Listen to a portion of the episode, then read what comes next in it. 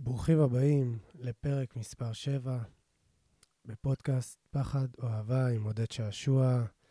אני ממש ממש שמח להקליט את הפרק הזה. זה פרק שנדבר על שני נושאים, שוב על שני נושאים ממש גדולים, מאוד משמעותיים אצלי בחיים. אחד שינה לי לגמרי את החיים וממש הביא להתעוררות שלי, שזה רגע מאוד משמעותי בחיים שלי. השני זה אחד האתגרים הכי גדולים שיש לי. שמתי לב שאני עדיין ממשיך לפגוש אותו, וזה עדיין מפעיל אותי, אז היה חשוב לי לשתף את זה. אז הנושא הראשון זה נשימה.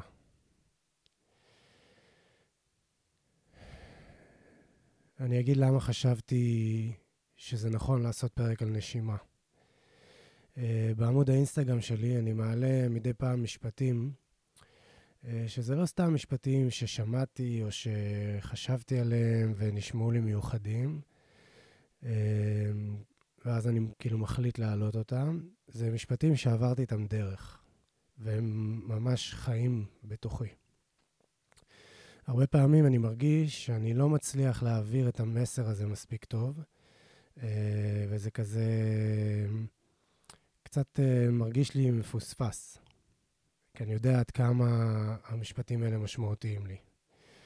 אחד המשפטים שהעליתי לפני כמה חודשים זה: כל תשובה לכל שאלה נמצאת בנשימה. וזה הפוסט שקיבל הכי פחות לייקים בעמוד שלי. יש לי שם 7 לייקים על המשפט הזה.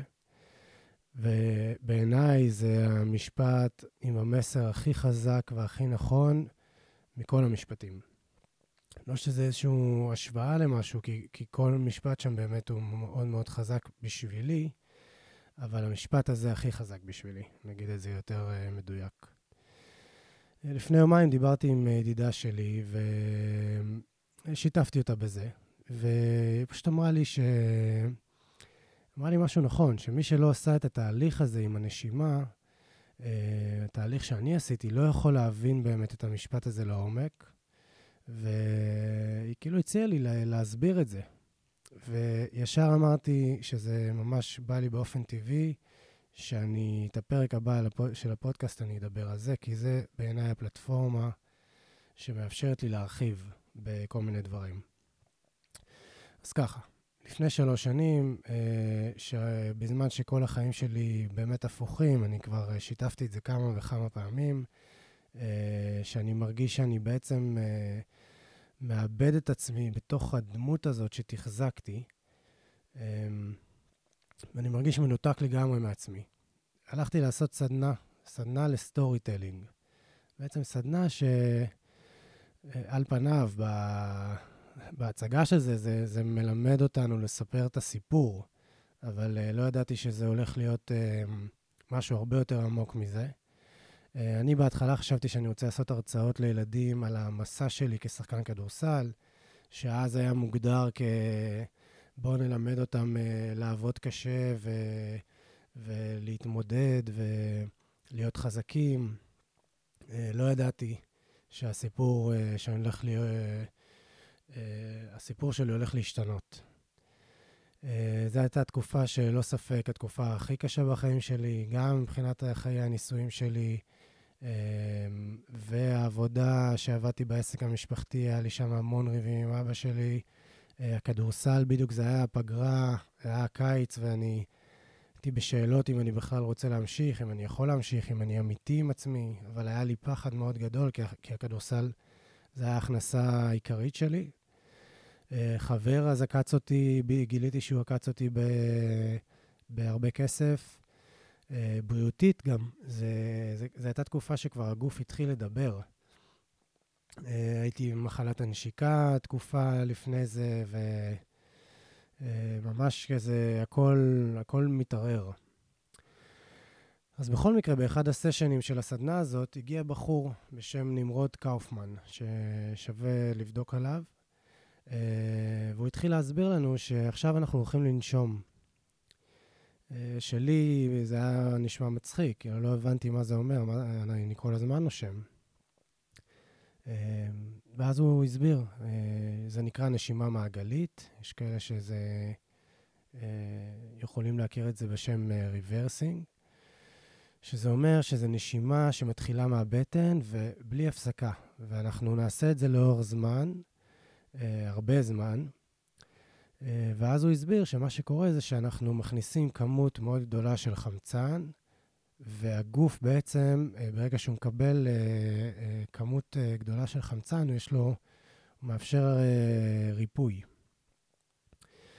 עכשיו, למי שהיה בסשנים כאלה של נשימה מעגלית, הוא יודע שמה שקורה במרחב הזה הוא מאוד מגוון. יכולים להתחיל לשמוע בכי וצחוק וכאב וצרחות וכל מיני דברים שהגוף עושה כדי לשחרר את הטראומות שהוא סוחב בעצמו. ומה שבעצם עומד מאחורי זה, זה שהגוף הוא כל כך, כל כך, כל כך חכם, והוא זוכר את כל הדברים שאנחנו בעצם בשכל שלנו החלטנו להדחיק, וזה כדי לשרוד. עשינו את ההחלטה הזאת כי מאוד מאוד נפגענו, והחלטנו באופן לא מודע לשים את זה בצד, וזה רק בשביל שנוכל לשרוד, כי חווינו כאב מאוד גדול. ואז שהוא מקבל המון המון חמצן, יש לו איזושהי תחושת ביטחון כזאת, כי הוא מרגיש מלא, ואז הוא מתחיל לפרק את הטראומות האלה. וחלק מהדרכים של הגוף בעצם לדבר ולעשות איזושהי פעולה, זה בכי, זה צחוק, וזה באמת להוציא קול. זה הרבה מאוד דברים שבאים דווקא מהבטן. אז באותו זמן שהוא אמר את זה, באמת מתמימות, הייתי מאוד מאוד סקרן. וגם לא ידעתי שום דבר על נשימות, אז בעצם באתי, מאוד התמסרתי לזה.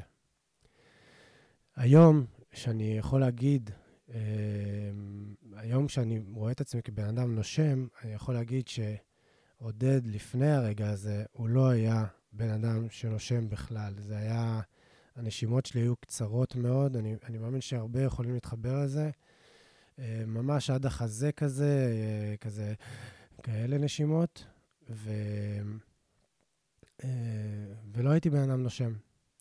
אז התחלנו את הסשן הזה, ואחרי כמה דקות של נשימות עמוקות, התחלתי להרגיש את הידיים שלי נתפסות, את העמות, נתפסות ונסגרות ממש ממש חזק, וככל שהזמן עובר ואני נושם יותר, הן רק יותר ויותר נתפסות. זה אומר שכאילו, התחיל לי כאב שאני לא הכרתי הרבה זמן, וממש היה לי הרגשה שלא הכרתי.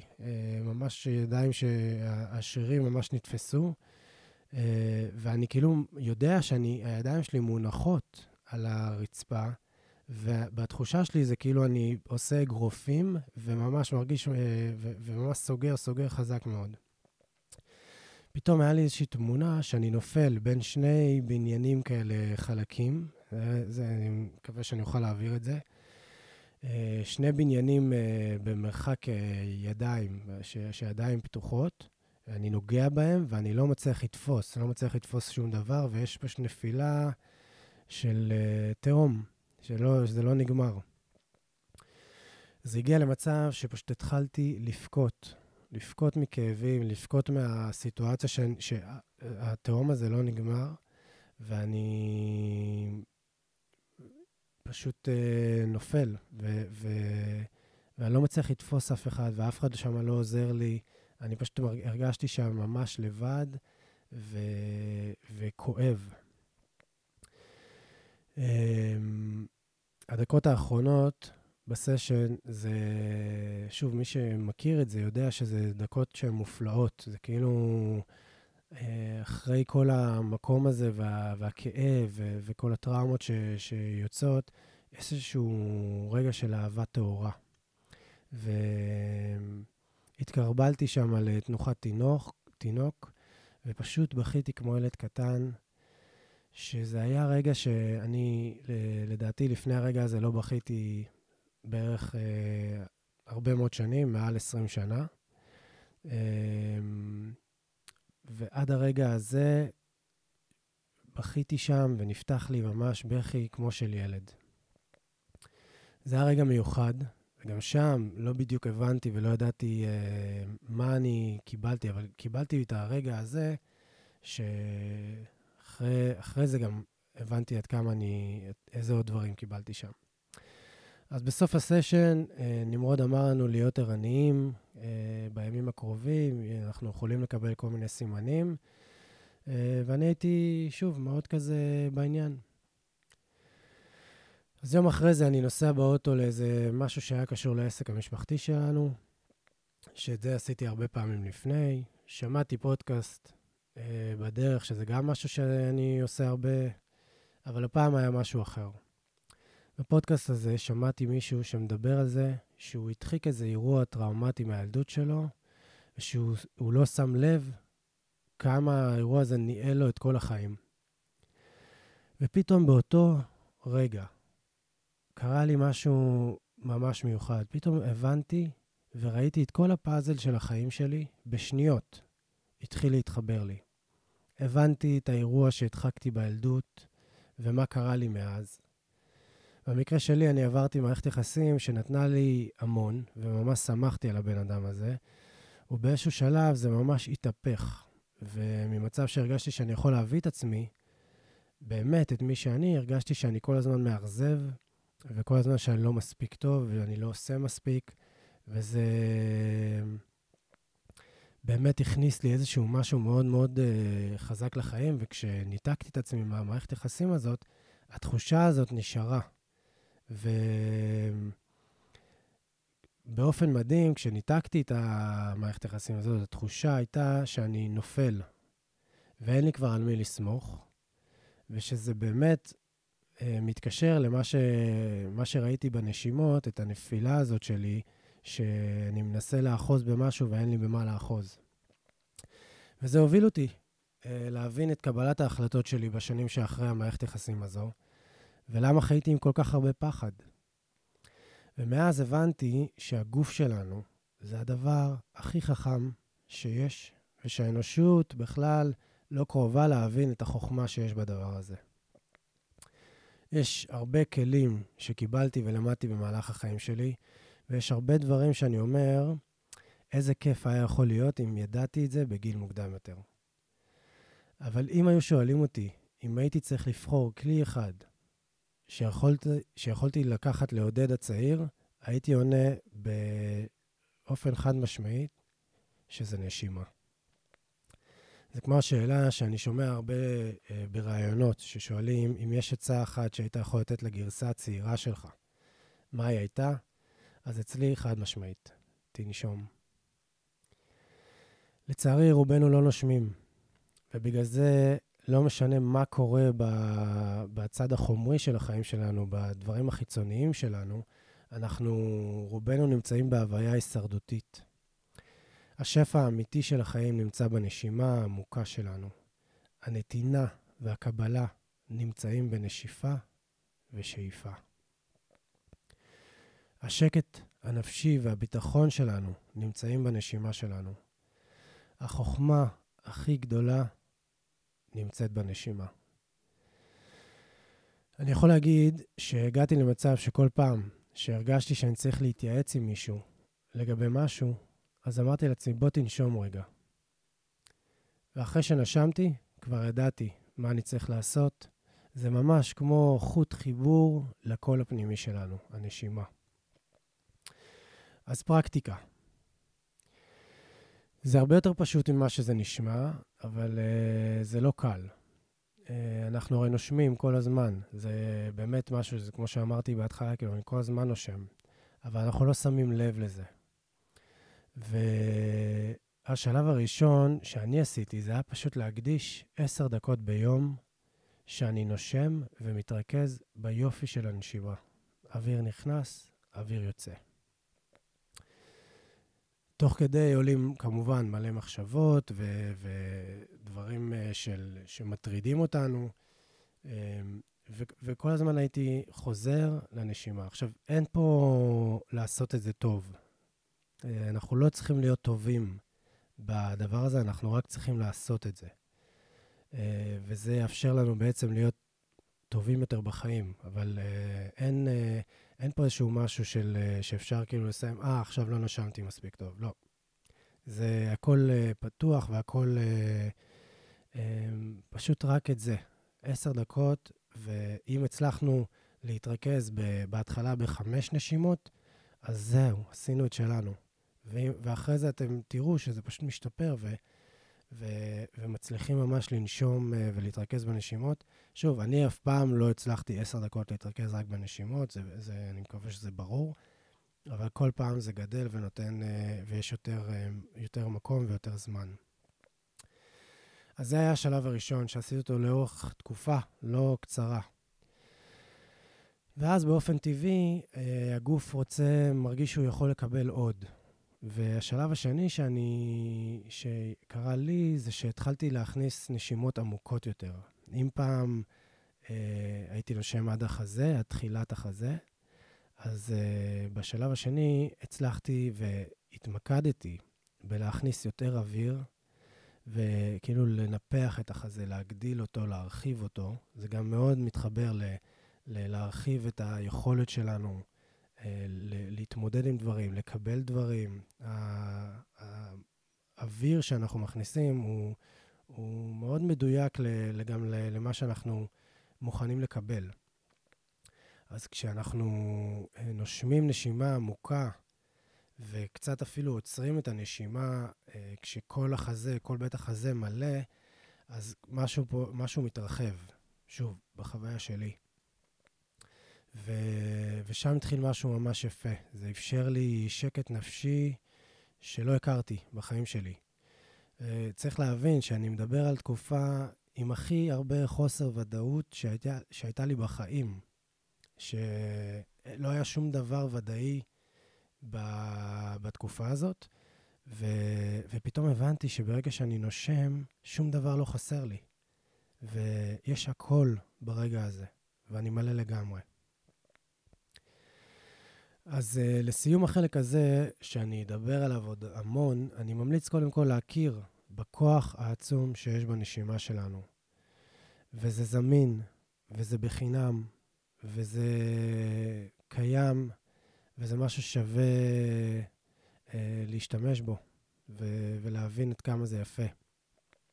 בכלל, מעניין לדעת שהכלים הכי גדולים להתפתחות אישית הם בחינם. ואני גם מדבר על זה עוד. ומפה אני רוצה ללכת לנושא השני, שזרקתי אותו ככה מקודם, שהוא מדבר על הפחד מהאכזבה שלי. אני אומר בהרבה דברים שאני משתף, אני לא משתף רק לצורך השיתוף, אני משתף כי אני מאמין שיש הרבה אנשים שחווים את הדברים האלה גם, ואני מקווה שהם יוכלו להתחבר, מי שחווה את זה יוכל להתחבר לזה, ורק להביא מודעות למקום הזה.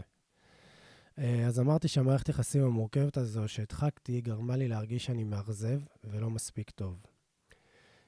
וזה תדר שהוא מאוד מגביל, שבעצם לא אפשר לי להיפתח באופן מלא ולהביא את עצמי באמת, כי היה תמיד הפחד הזה שאם אני אביא את עצמי באמת, כמו שהבאתי בפעם הקודמת, אז אני אאכזב מישהו שאני אוהב והוא ילך.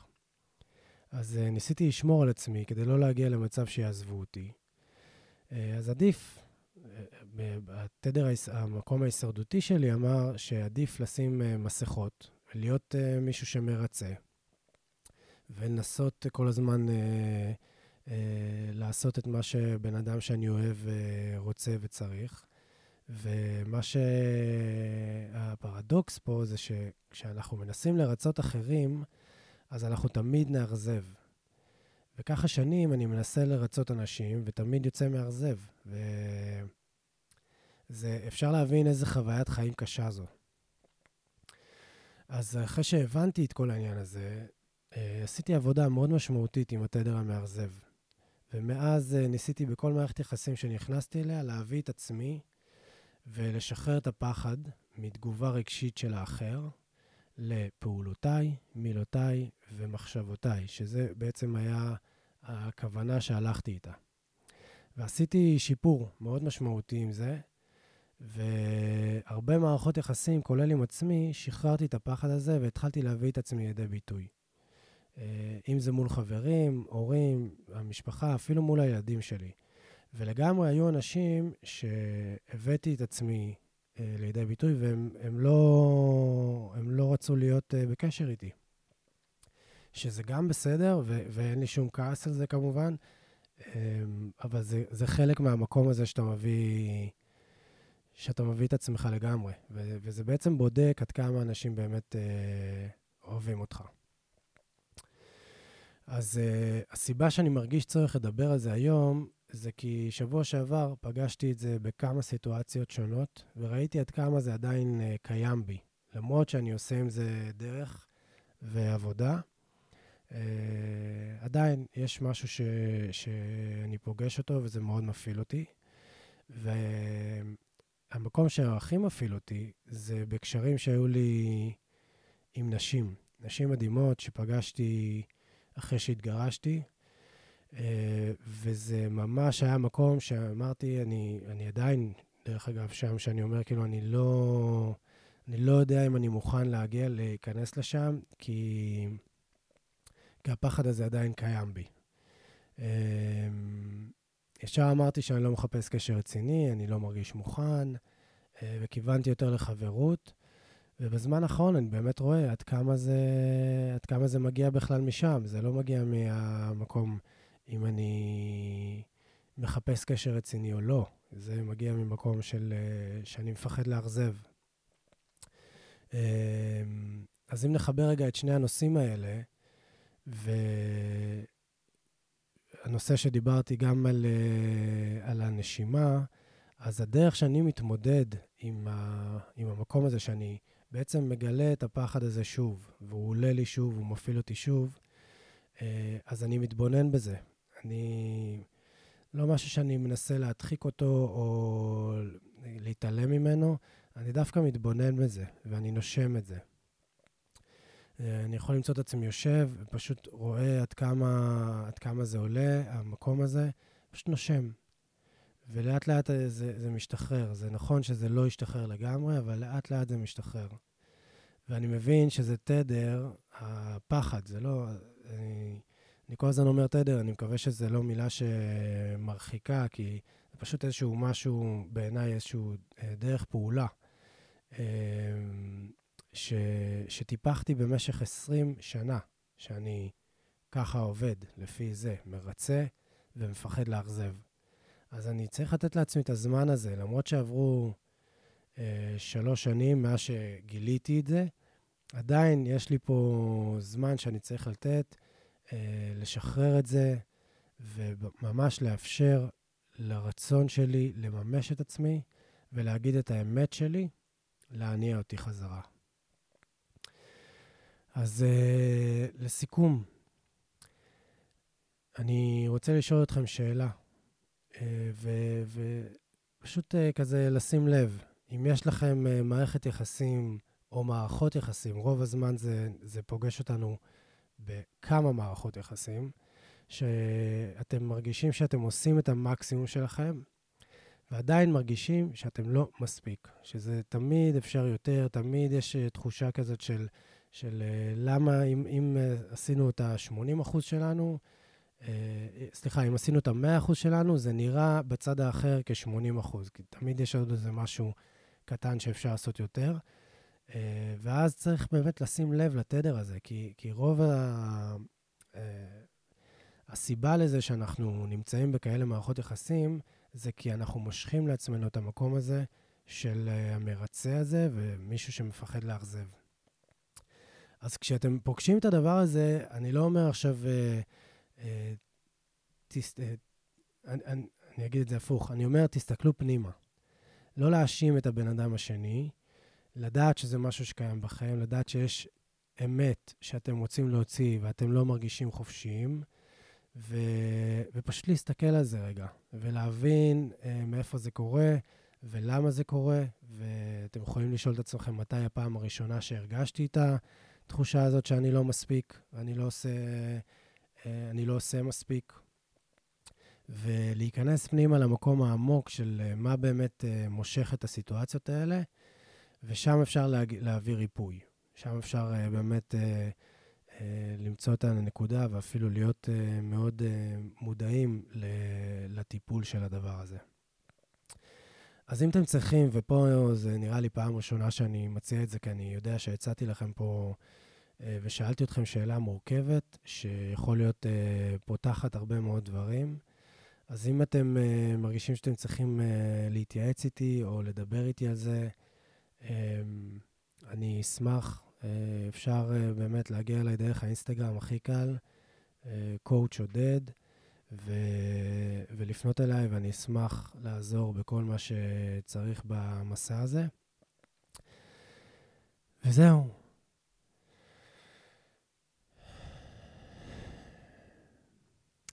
תודה רבה שהקשבתם, ואני אשמח אם תשתפו אנשים שנראה לכם שזה יכול לעזור להם. אני אוהב אתכם, מחבק אתכם המון. תודה רבה.